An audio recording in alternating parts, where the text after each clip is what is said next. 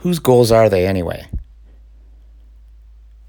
Many of us did not consciously choose some of the most consequential life paths we've taken.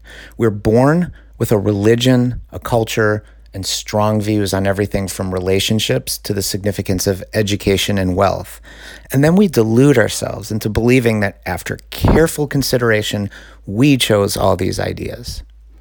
Now, obtaining an advanced degree, or gaining fame, or getting married, traveling the world, creating wealth, building a business, these are all worthy goals, provided that they are, in fact, your goals. No one on their deathbed ever said, if only I had spent more time chasing other people's dreams. So it's valuable to reflect on the paths we've taken and ask, who is this for?